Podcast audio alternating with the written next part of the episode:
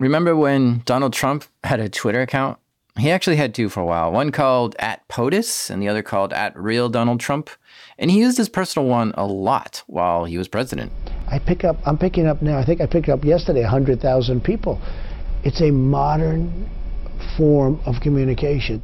Of course, that was before his account got banned. He sent thousands of tweets while in office. He had over 80 million followers, and that put him as the seventh on the list of the most followed Twitter accounts, sandwiched between Lady Gaga and Taylor Swift. But he's tweeted tens of thousands of times more than both of them, and he tweets more than anyone in the top 10. Twitter was his mouthpiece for so many things. Secretary of State Rex Tillerson learned he was fired at the same time the rest of the world did on Twitter. The president issuing this tweet suggesting that he is ready to leave Walter Reed uh, this evening. He's feeling much better and ready to go back to the White House. The president has a habit when he sees his advisors and cabinet secretaries even uh, saying something in public that he doesn't like, he has a habit of rebuking them over Twitter. Social media is the way to go. Um, I've got over 100 million people watching, and social media to me is the way to go. It, it's a fast way of getting the word out. With all that power and influence, I sure hope he practices good security so that his Twitter account doesn't get hacked, especially after saying things like this. Nobody gets hacked. To get hacked, you need somebody with 197 IQ, and he needs about 15% of your password, right? That statement is actually pretty ironic because Trump's Twitter account was hacked into three times that we know of. And in this episode, we'll hear from the guys behind one of those hacks. These are true stories from the dark side of the internet. I'm Jack Rhysider. This is Darknet Diaries.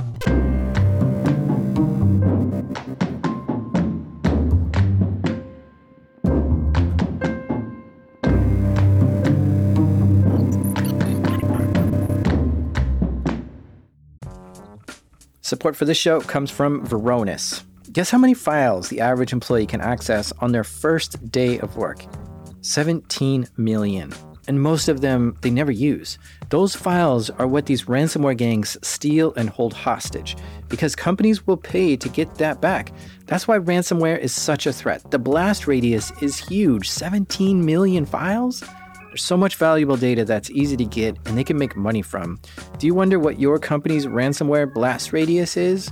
Varonis does a free cyber resilience assessment and tells you how many important files a compromised user could steal and whether anything would beep if they did, and a whole lot more. They actually do all the work, show you where the data is open to, if anyone is using it, and what you can do to lock it down before attackers get inside. They also can detect behavior that looks like ransomware and stop it automatically. You can even get a break on your cyber insurance. If you want to learn more, visit varonis.com/dark. That's spelled V A R O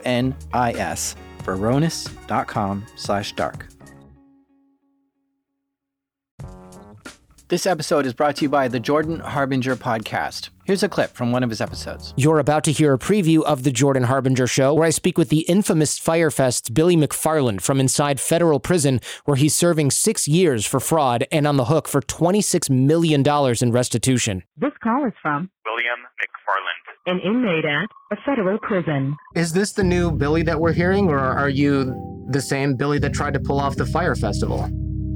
When I think about the mistakes that were made and what happened, there's no way I can just describe it other than what the fuck was I thinking? I was wrong, and I hope now that I can, in some small way, make a positive impact. Once you knew that the festival wasn't going to go as planned, why didn't you call it off? So a lot of people don't know, but the decision to cancel the festival was made when I was told that three people had died at the event.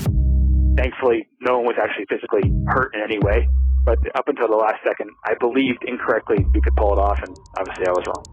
We had something called the urgent daily payments document. Essentially, it was a list of payments that we had to make that day, or else the festival couldn't proceed. In the couple of months leading up to the event, it went from a couple thousand dollars a day to a few million dollars a day, where I had to wake up at nine in the morning, find three million dollars by noon, and then make the payments by four.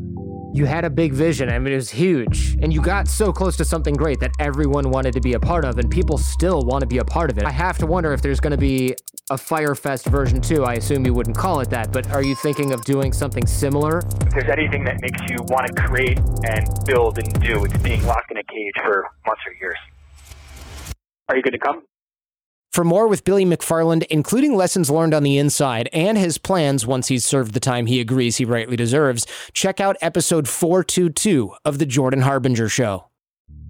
The first time that we know of Trump's Twitter account getting hacked was in 2013. Someone got in and tweeted out some Lil Wayne lyrics.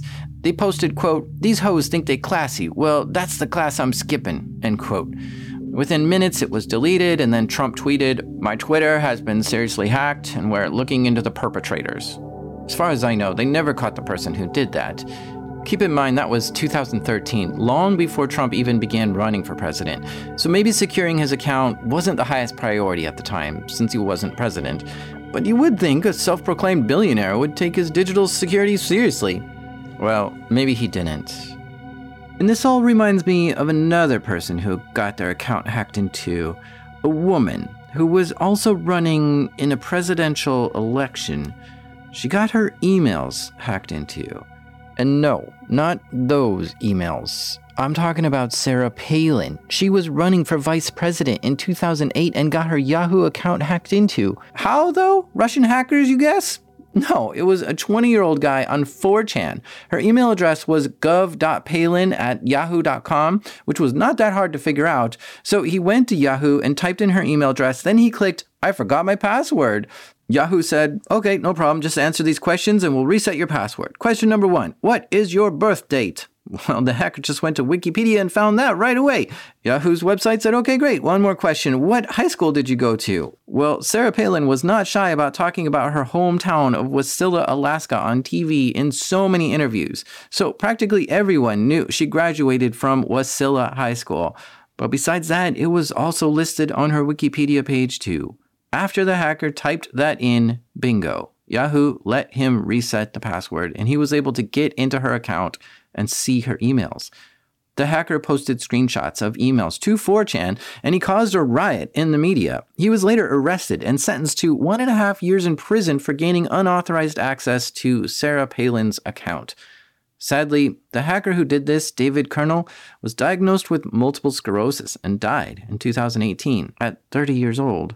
But this raises my first ethical question Personal Identifiable Information, or PII, is the stuff the public isn't supposed to know about.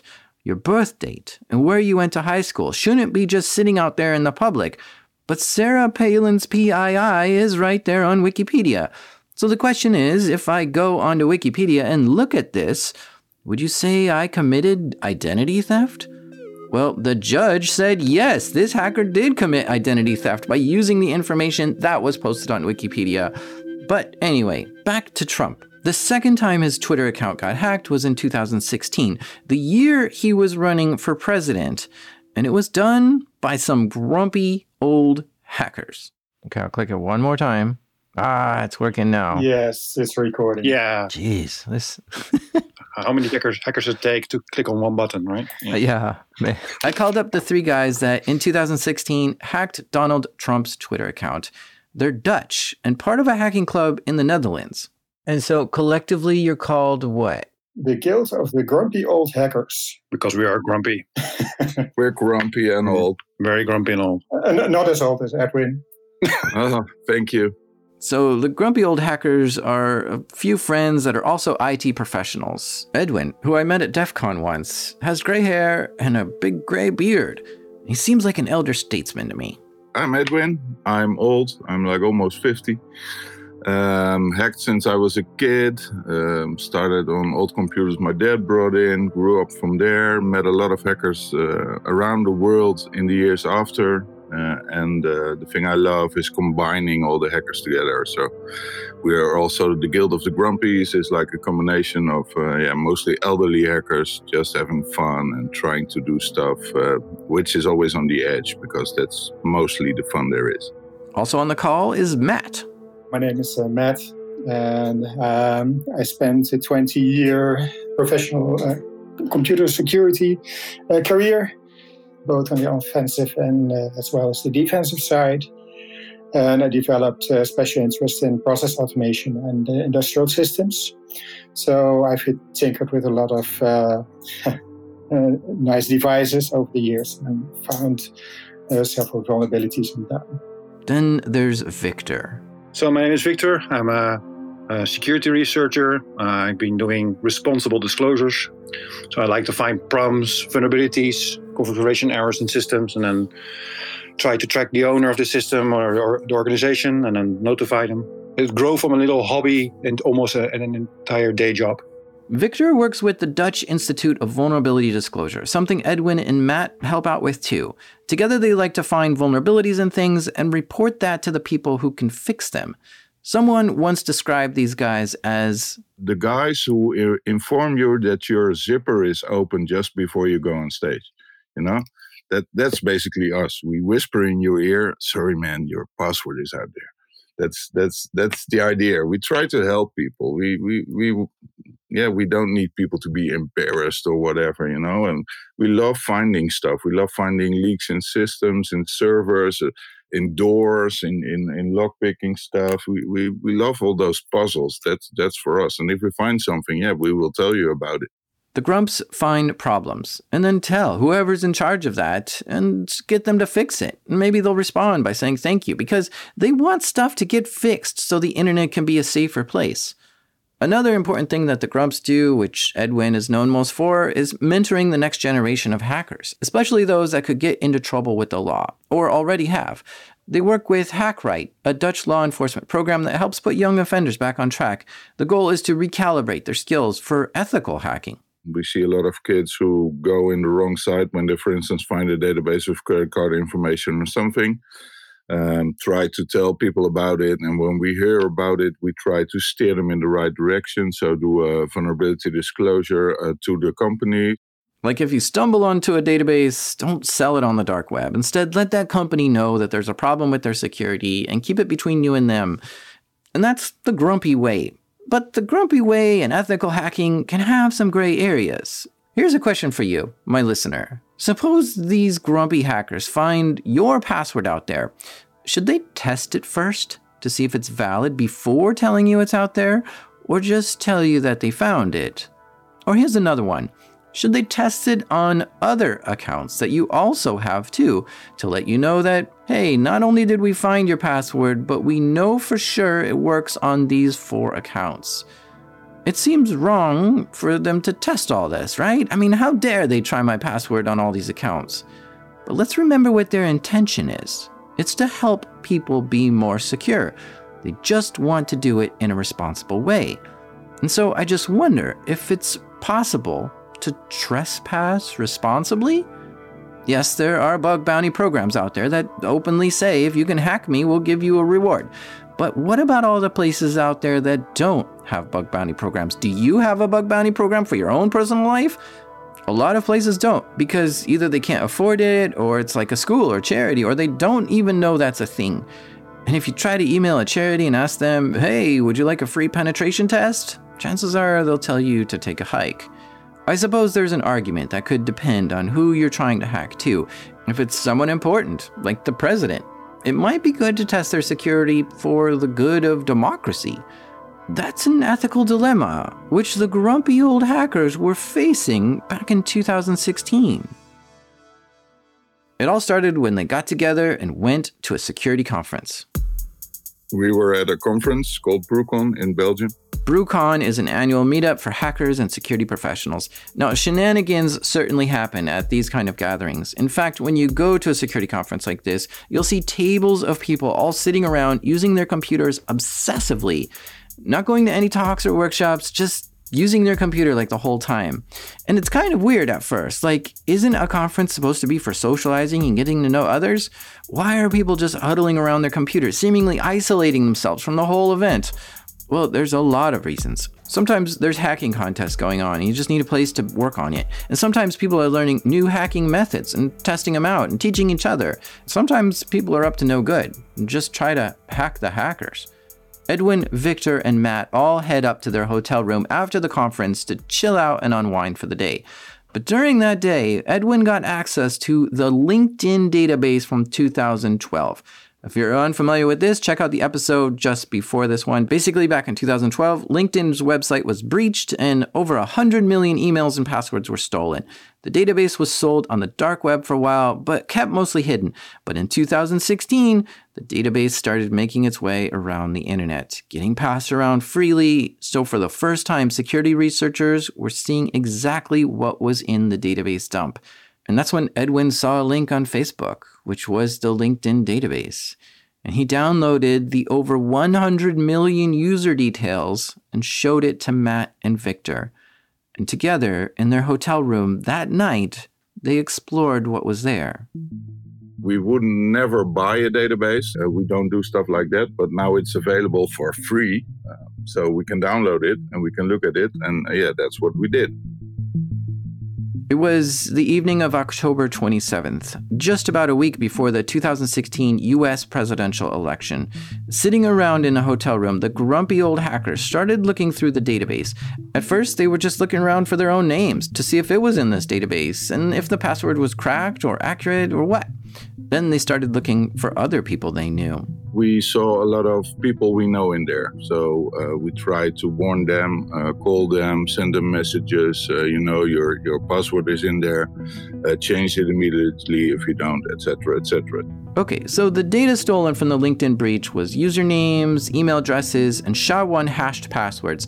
Now, hashed passwords aren't passwords. It's what the password looks like after it goes through an algorithm. It takes some footwork to figure out what these passwords were.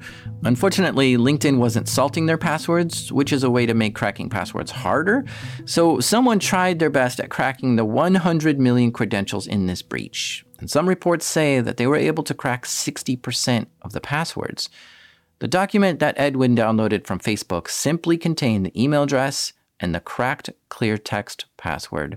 So if they were to look in this database for their friend's name and there was a hit, they would see that friend's password that they were using on LinkedIn in 2012, four years earlier than this. And as you might have guessed, many users weren't picking strong passwords. Over 700,000 users just had the password 123456. And 170,000 people just had LinkedIn as their LinkedIn password.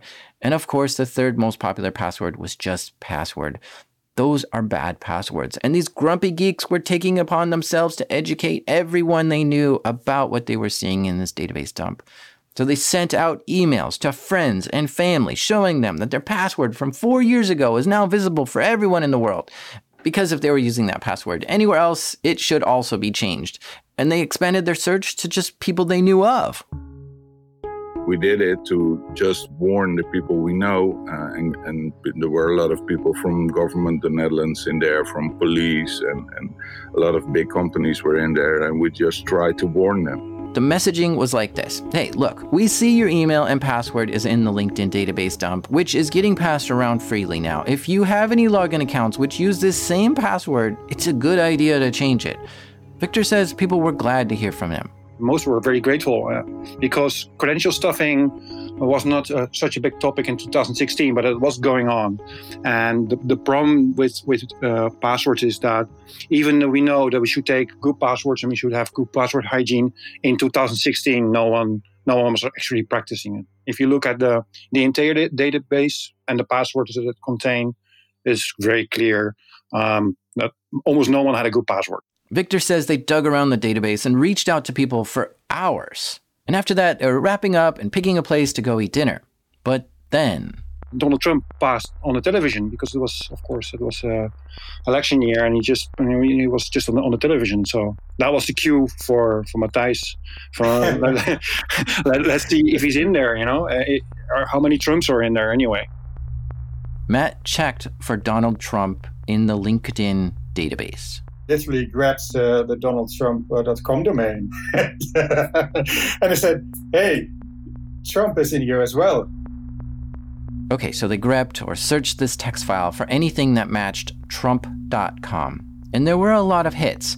The first name on the list was an employee at marina.trump.com. This was a casino that Donald Trump owns in New Jersey, but it racked up more debts than profits, and Trump sold it in 2011 for a significant loss. The next hit was for a person with a plaza.trump.com email address. The Trump Plaza was another casino in New Jersey that totally closed down due to losses, leaving 1,300 employees out of work. Then there were a lot of hits in the database for Taj.trump.com. Once again, this was for employees who worked at Trump's Taj Mahal, another casino in New Jersey. And what's interesting about that casino is that it was found guilty of money laundering and fined by the government and was the highest fine ever levied by the US government against a casino. And yeah, that casino was also shut down. But the Hard Rock Cafe bought it and remodeled it and reopened it. And so there were a lot of names in this database who worked at defunct Trump casinos. But as they kept scrolling through, they found the Donald. In the LinkedIn database, standing there in the crowd, was an email address Donald Trump at Trump.com. This was Donald's email address. They immediately looked at his password. The password was already cracked, that one. But yeah, it was so obvious. So we thought, yeah, th- this cannot be uh, true. Trump's password was so blatantly simple, it left them kind of giddy in disbelief. And then I probably said, "What's his password?" Ah, uh, you're never gonna, you're never gonna guess. it's your fired. What? Trump's LinkedIn password in 2012 was "You're fired." All lowercase, no spaces, no special characters. You're fired was the catchphrase he used on his reality TV show, The Apprentice. Jennifer, this is really easy. You're fired. Chris, you're fired. Maria, you're fired. You're fired. You're fired. You're fired. It became a very popular thing for him to say on the show, so it was shocking to these grumpy hackers to see such an obvious and basic password that he was using to get into LinkedIn in 2012. Now, at first I questioned whether Donald Trump even had a LinkedIn account in 2012 because I just can't even imagine a billionaire caring about having an account on LinkedIn. I just went there and typed in a bunch of billionaire names, and most don't have accounts there. People go on LinkedIn to network and to look for jobs. Donald Trump doesn't need to network or look for jobs, but this account was his. And he also had a Twitter account and Facebook account at the time. So maybe he was just interested in social media and wanted accounts in top places like everyone else had. I mean, Obama had an account on LinkedIn at the same time, too. Now, his credentials could have been simple for a couple of reasons. To start, I'm guessing that Trump isn't all that tech savvy and he's very busy. So he probably didn't even set up his own LinkedIn account. He probably didn't huddle over his computer for hours like everyone else, writing out a description of himself and his accomplishments and following all his friends. So it's possible that whoever set this account up just wanted to give him an easy password that he'll remember. Or maybe multiple people needed access to his account because they're social media managers. They manage his account for him. So they just picked an easy to remember password and in 2012, it wasn't easy to share long, complex passwords securely. Nonetheless, for a celebrity, self proclaimed billionaire, this was bad practice. This left the Grumps wondering just how poor Trump's password hygiene was. He wouldn't reuse this same password on other accounts, would he? And definitely not four years later, right? We were just joking around. Like, would he be so stupid to use to reuse his password for his Twitter account? No, that cannot be true. If it were true, it would be straightforward for the Grumps to log into Trump's Twitter account. They, like everyone else, knew the correct username, at real Donald Trump, and now they had a password to try. So the group started thinking about what they could do with Trump's password. I, I, just typed it in while the other guys were still mesmerized, and and then they said maybe we should try it. And I think Victor even said no, that's dangerous. Don't do it. yeah, don't do it. And then I said like, uh oh, too late. Edwin was just too curious. He went straight away to twitter.com, typed in the username real Donald Trump, and typed in the password you're fired. And it worked to a degree. Twitter didn't just let him in right away, but it also didn't say incorrect password. Instead, it asked Edwin to confirm the email address for the account. So we got the extra check for his uh, email address. Uh, but at that, that time, we knew, of course, hey, the password is correct. It's true. The fact that they got asked to confirm the email means the password was correct. Donald Trump was still using You're Fired as his Twitter password in 2016 while he was running for president, just weeks before the election. The email check was an extra layer of security, since the attempt came from a hotel room in Belgium, not wherever the real Donald Trump was. Twitter's website did this extra check to make sure the login was valid. But this was an incredible moment. Trump's years old ridiculous password was still valid. But the Grumps quickly shook off their disbelief because they realized they had a new problem. Matt says Edwin hadn't done anything to cover his tracks. If it not had been correct, we would have moved on. But now we knew, okay, we logged in with the correct password. What will happen? We didn't use any VPN or, or, or anything, so it would trace back to the hotel and eventually to us. But have they done anything wrong yet? They didn't fully log in. They just tried one password, one time to see if it was valid, and it worked. To them, it didn't matter because their fingerprints were now on Trump's Twitter account. Imagine if you log in with a known password. Uh, what, what would happen if someone else uh, would do the same and he would pursue and would do some nasty things? The first traces would be to us, so we would be screwed. So we needed to have this uh, fixed as fast as possible. Ah, interesting. The stakes were suddenly raised. If something went bad with Trump's Twitter account, they could wind up being blamed.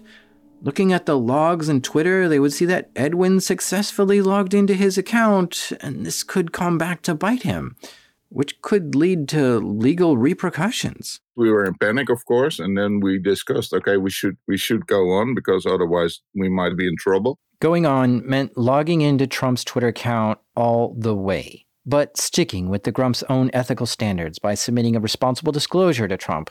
Essentially, they'd be doing Trump a favor by showing how easy it is to access his account. So stay with us because after the break, they go all in. Support for this episode comes from Oracle for Startups. I think I have to buy a new phone this week. This one I have is running out of space and it's just too slow for my modern usage.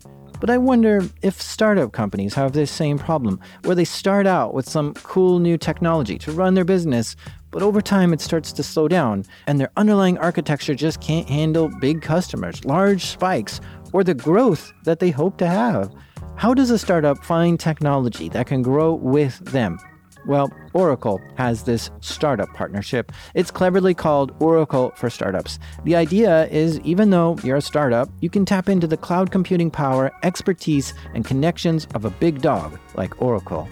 You get free cloud credits and 70% off their cloud services. Plus, with multi cloud support and no vendor lock in, you build this any way you want.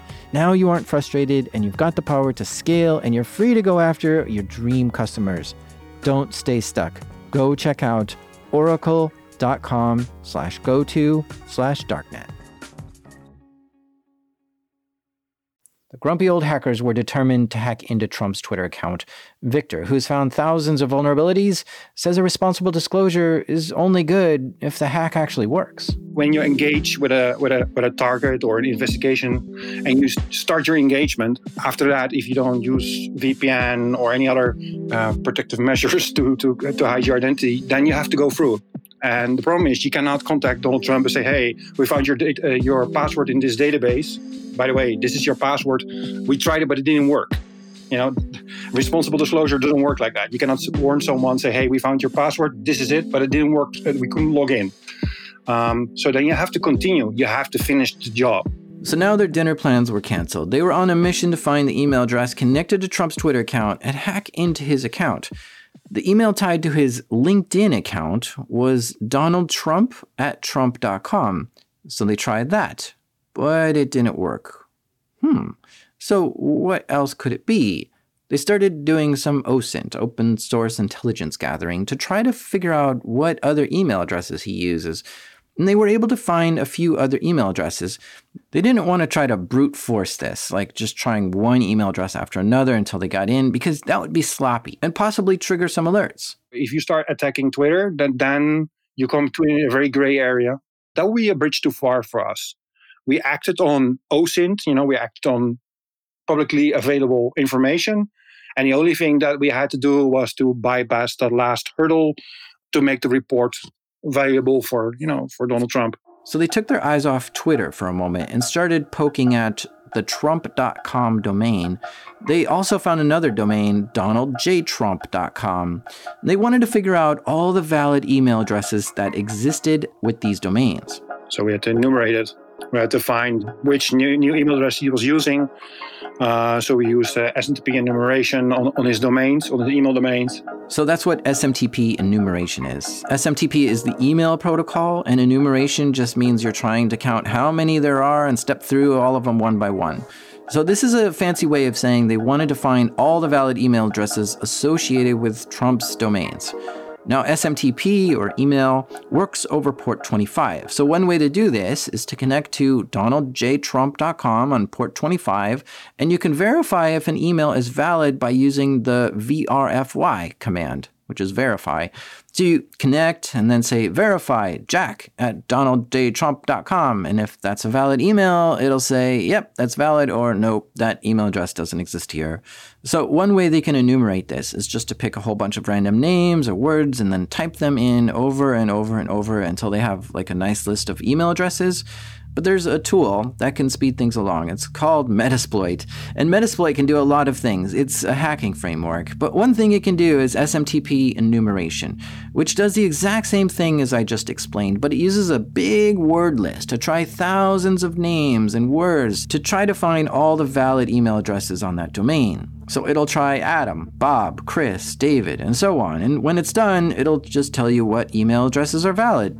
So they begin the process, asking the DonaldJTrump.com mail server, what are the valid email addresses, one by one? The biggest rate limiting was actually the, the hotel's Wi-Fi and the internet connection, because like every every five six minutes, uh, uh, I get kicked out, and you had to re, you had to reconnect, and sometimes the reconnection didn't work. So ima- imagine that you want to do an enumeration, or you you want to do some tests uh, online to see if those e- e- uh, email addresses work and you have a very bad internet connection. I think that that was for us the, the limiting factor.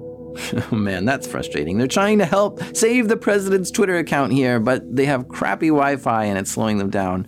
My guess is that since it was at a hacking conference, that the hackers in another hotel room were just attacking the hotel Wi-Fi.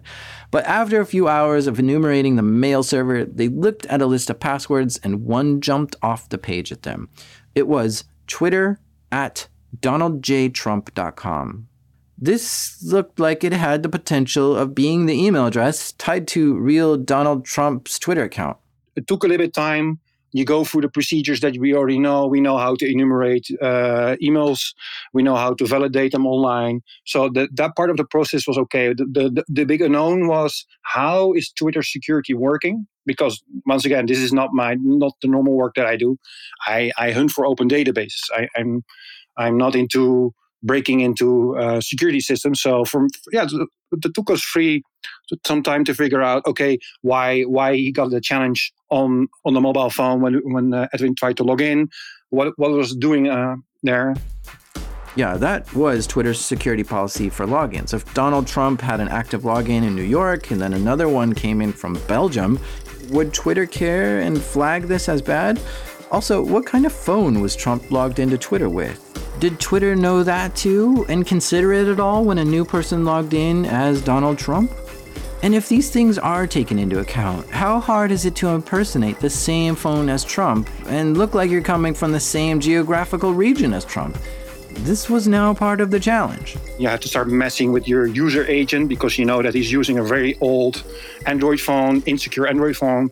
In 2017, Trump switched to using iPhone, but Android Central deduced that in 2016, Trump was using the Samsung Galaxy S3. And that phone originally came out in 2012 and got its last software update in 2015. So, yeah, in addition to Trump's poor passwords, his phone was also a security risk.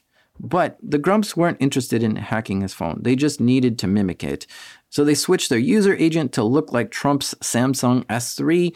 Then there was one more step. You have to find out how this this geofencing part of Twitter works. You know, how does it know that you know which is the real user based on geolocation and maybe device or something else. The grumps needed to look like they were somewhere where trump would normally sign in from. So they used an open http proxy in new york to route their traffic through that to log into twitter.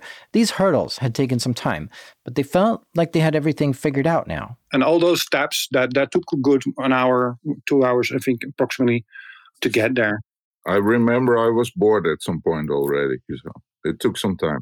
You took you took a nap for a while. Yeah, I'm I'm the lazy one of the three. So I find something, I make a mess, and then they start fixing it. Well, everyone has their role, right? It's okay. At this point, they just ordered dinner up to the room, and they've been hacking through the wee hours of the morning.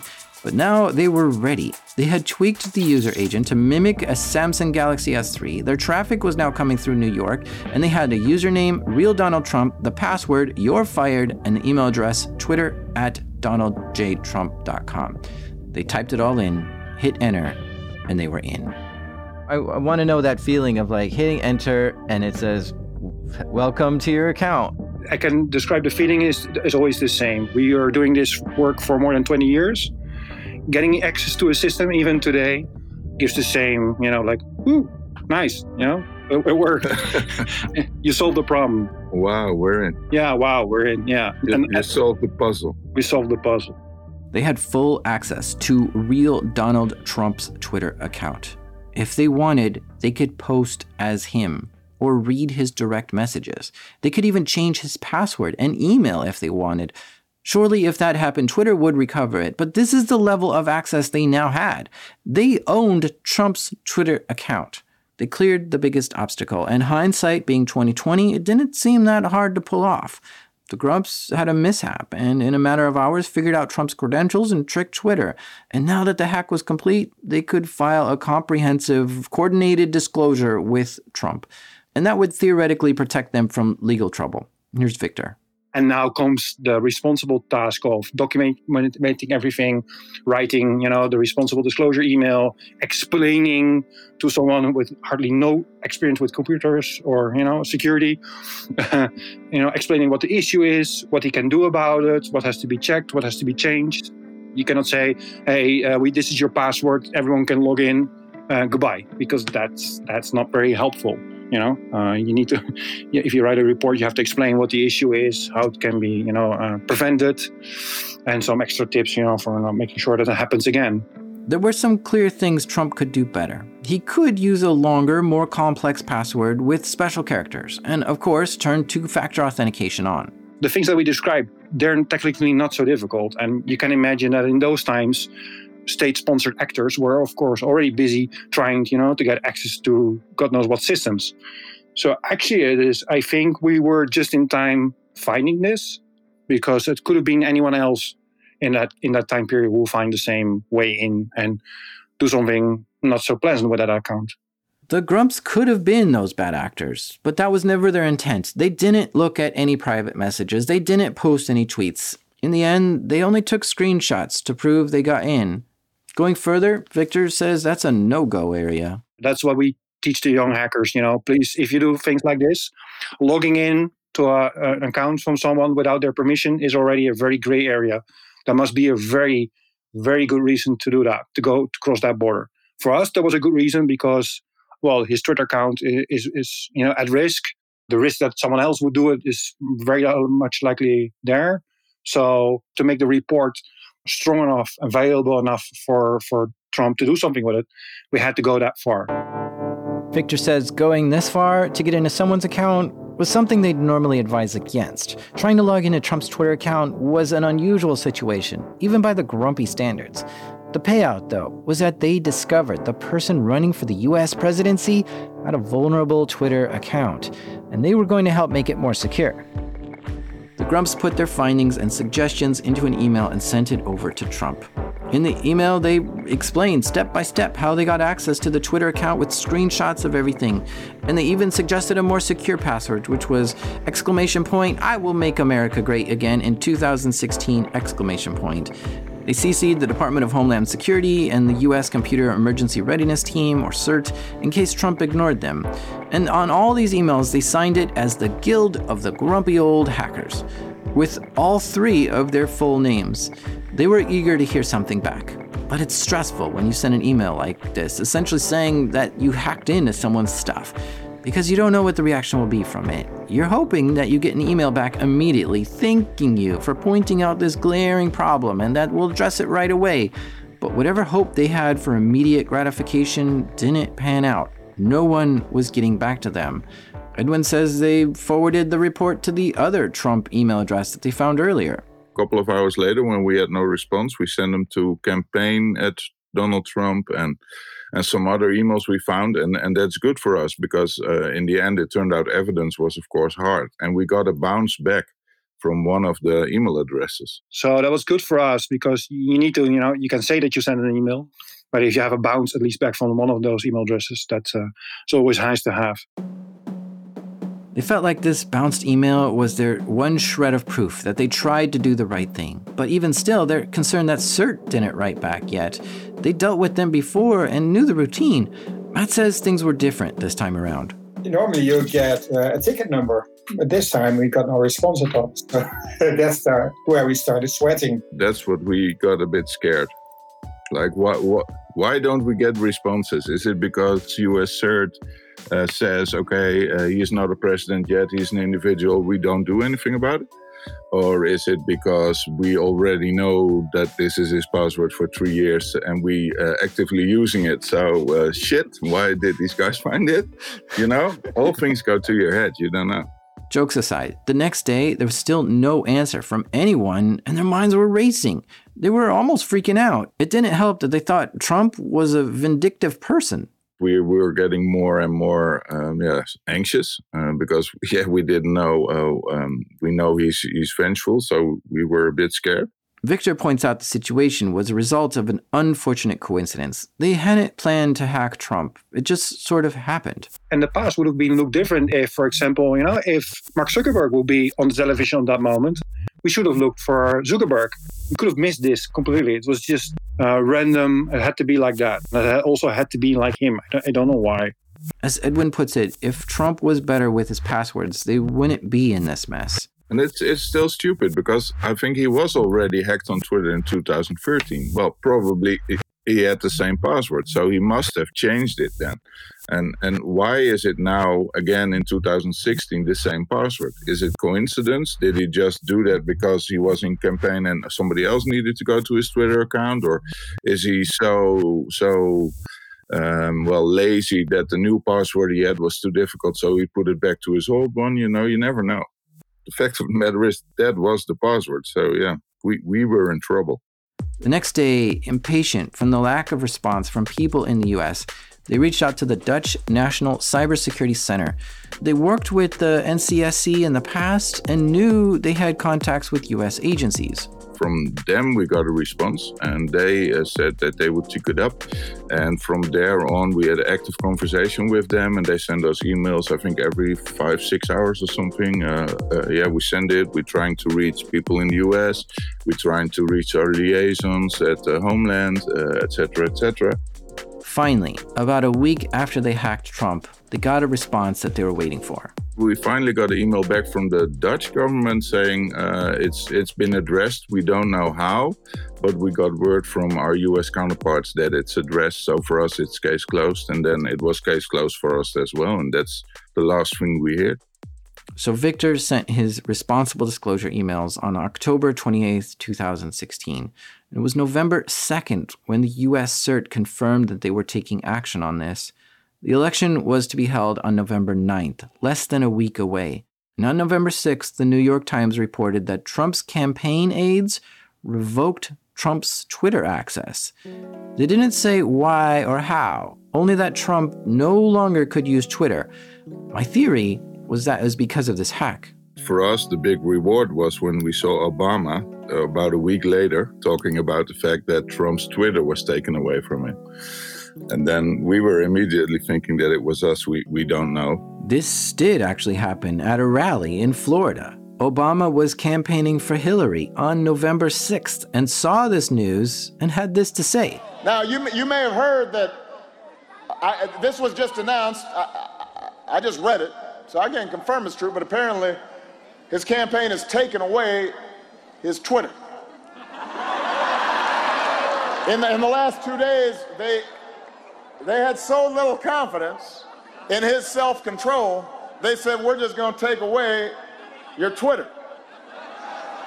Now, if, if somebody can't handle a Twitter account, they can't handle the nuclear codes. It sounds like it was from you guys. Yeah, probably, but we don't know for sure. There are, of course, a, a lot of people who, who don't believe this story, you know, and, and for us to see Obama laughing about it on TV and, and, and telling him that if you can't handle Twitter, you can't handle nuclear codes, yeah, for us, that was a bit of a um, yeah, appreciation moment.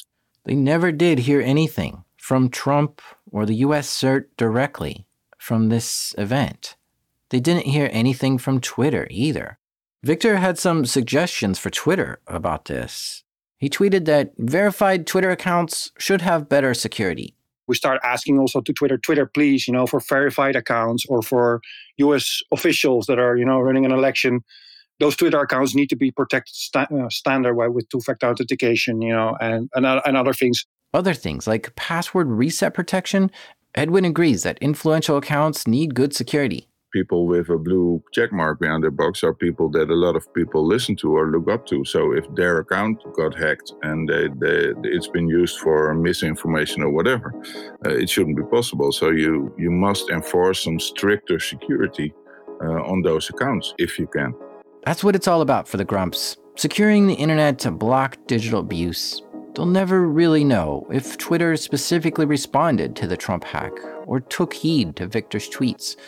It's just been a one way conversation so far. There's always old man shout, shouting at the cloud. Grumpy old men. Yeah, grumpy old people shouting at the cloud. And sometimes at work. There's one thing you need to understand. If you do responsible disclosures on this kind of level, it is very common that they will use your signal or they will see your notification and they will do something about it and they will not mention you. Leading up to the 2020 US election, Twitter said in a September blog post that they were now forcing election related accounts with weak passwords to switch to stronger ones. This meant at least 10 characters and a mix of letters and symbols. Twitter also made password reset protection a default setting. This meant that a password reset would require someone to confirm the account's email or phone number. And they encouraged, but didn't actually require, two factor authentication leading up to the 2020 presidential election. I think it's a good thing that Twitter made their put their security levels a little bit higher, protecting the people that are now running for the elections is a good thing. It sometimes takes a little bit time for organizations to to adapt or you know to to make it better and more secure for the users, but overall mm, it will happen.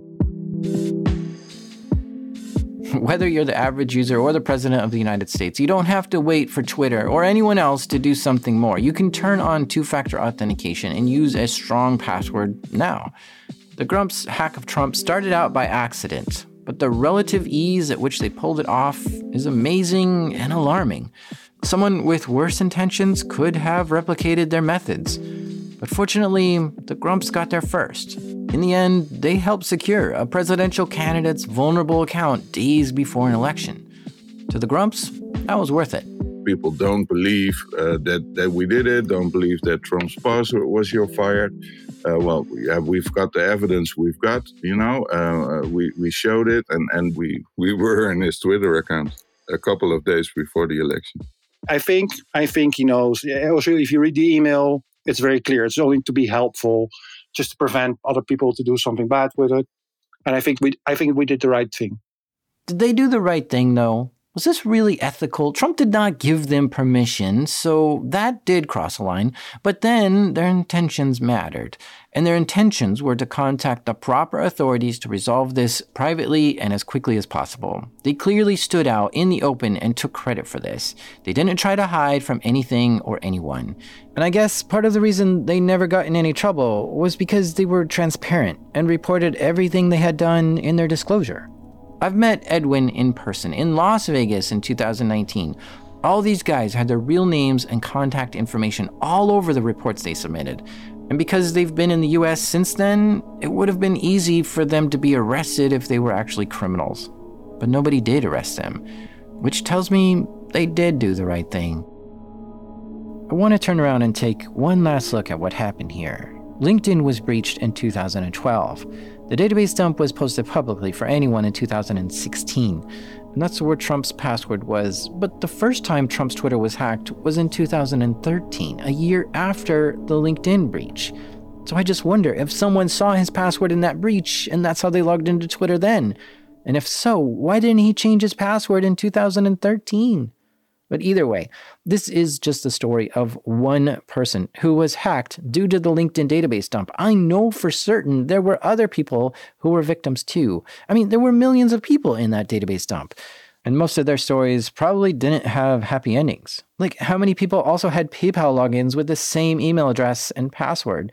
It's nice that the Guild of the Grumpy Old Hackers were willing to help. But Victor here, Victor really sparks my curiosity because his Twitter bio says he's done 5,789 responsible disclosures, or as they're calling them now, coordinated vulnerability disclosures. And specifically, disclosure number 5,780 is a doozy. So crazy that it started an international investigation where Victor was the person of interest. You've got to hear that story, but we're out of time. So this is where we'll pick up in the next episode. See you in two weeks.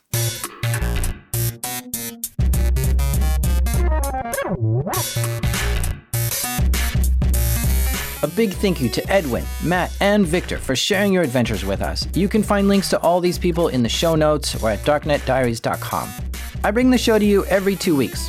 Do you like it and want to hear more episodes? A great way to show your support is to help fund the show through Patreon. As a thank you, when you become a member, you get access to an ad-free feed and bonus episodes. Visit patreon.com slash darknetdiaries to donate. Thank you. This show is made by me, the Pie Guy, Jack Rhysider. This episode was produced by the Cloud Watcher, Charles Bolte. Editing help this episode by Thing3, Damien. Original music and sound design by the Cyber Monster, Garrett Tiedemann. And our theme music is by the Half Full, Breakmaster Cylinder. And even though, if you put a million monkeys in front of a million keyboards, one will eventually write a Python program. This is Darknet Diaries.